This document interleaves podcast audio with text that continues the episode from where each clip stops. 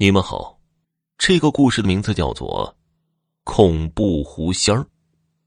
狐仙儿，通俗点说就是狐狸精。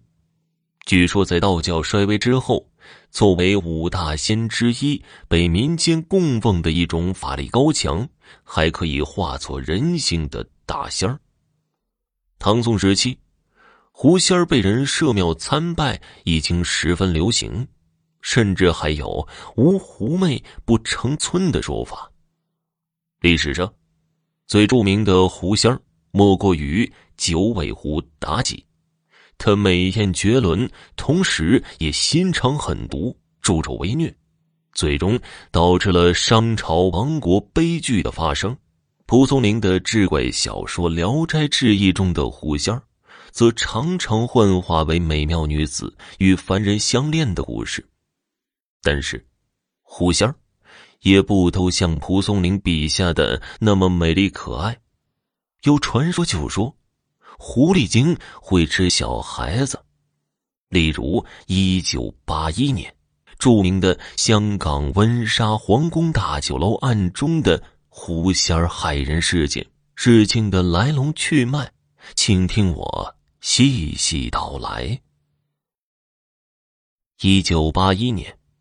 位于香港温莎大厦商场内的温莎皇宫大酒楼，财源广进，生意兴隆。但是最近，这座商场却发生了一件不寻常的事儿。原来啊，在温莎大厦商场的附近，有一群别墅群，叫虎豹别墅。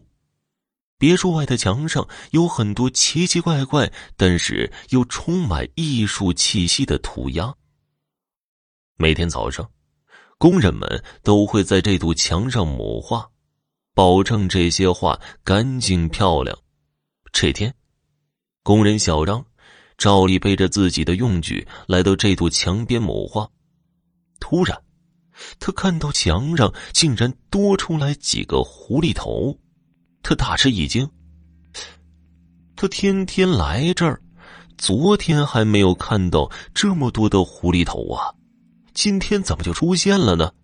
而这些狐狸的眼睛深邃黑暗，好像要把人给吸进去似的，远远看上去非常的逼真，绝对不是一晚上就能够化成的东西。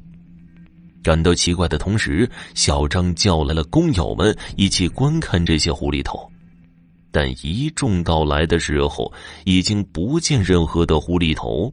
墙上干干净净的，好像什么都没有发生过。工友们都说小张是不是看错了？重视小张百般解释，也没有人信他。小张最终因为压力过大请了假。但也有细心的工友发现，这场闹剧发生的第二天，当地一个有名的道士就来到这堵墙边做了好些的法事。还用黄纸贴在了墙边的一块石头上，但随后发生的事情让人们不得不猜测起来。就在墙上的狐狸头出现没几天，温莎公爵大厦里面一块装饰用的云石上竟也出现了数个狐狸头的影子。这次前来围观的人可不少，这狐狸头的数目大约有七个。都清清楚楚的映在了云石上，来者无不啧啧称奇。当天，温莎大厦甚至因为前来参观狐狸云石的市民太多，而被迫停业了一天。最后，还是保安用了一块布把这块云石给遮起来，才让参观的市民少了一些。诡异的事情则发生在云石被发现的一个月后。这天呢？位于香港温莎大厦内的温莎皇宫大酒楼承办了一期满月酒。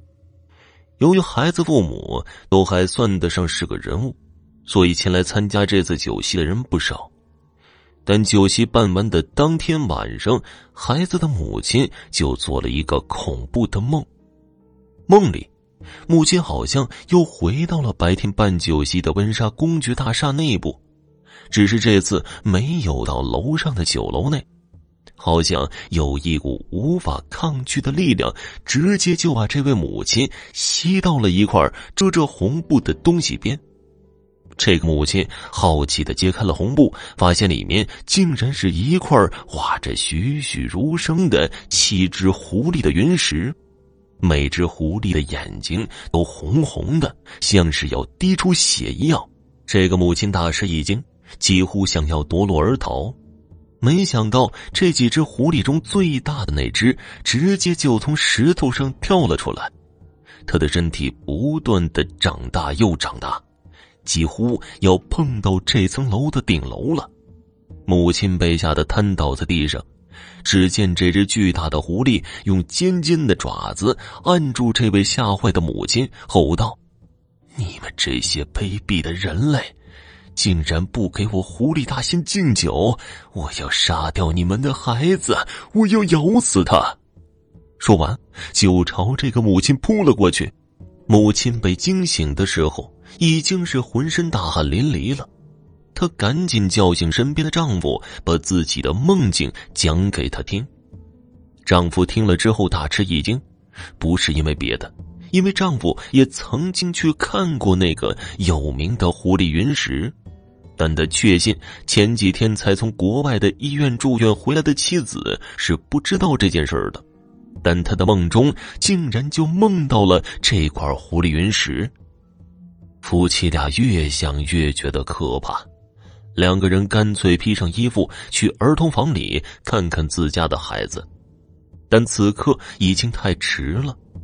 母亲一进儿童房的门，就看到孩子已经是面色发青，没有了呼吸。她大声的哭喊着，和丈夫急急忙忙的把孩子送进了医院。医生说，孩子已经死去好几个小时了。而死因却是未知，除了这对可怜的父母以外，狐狸原石在温莎公爵大厦被发现后，温莎皇家大酒楼承办的几乎所有的满月酒的孩子，都在短期内因为某种不知名的原因去世了，而且，孩子的父母不论知不知道关于狐狸云石的事情。都曾经在梦中见到过一只巨大无比的红眼狐狸，一时间，各路媒体对这件事情进行了深入而详细的报道。失去了孩子的父母们也义愤填膺的要求警局彻查此事。最后，酒楼负责人请到了一位来自台湾的高人来，带走了那块奇特的云石。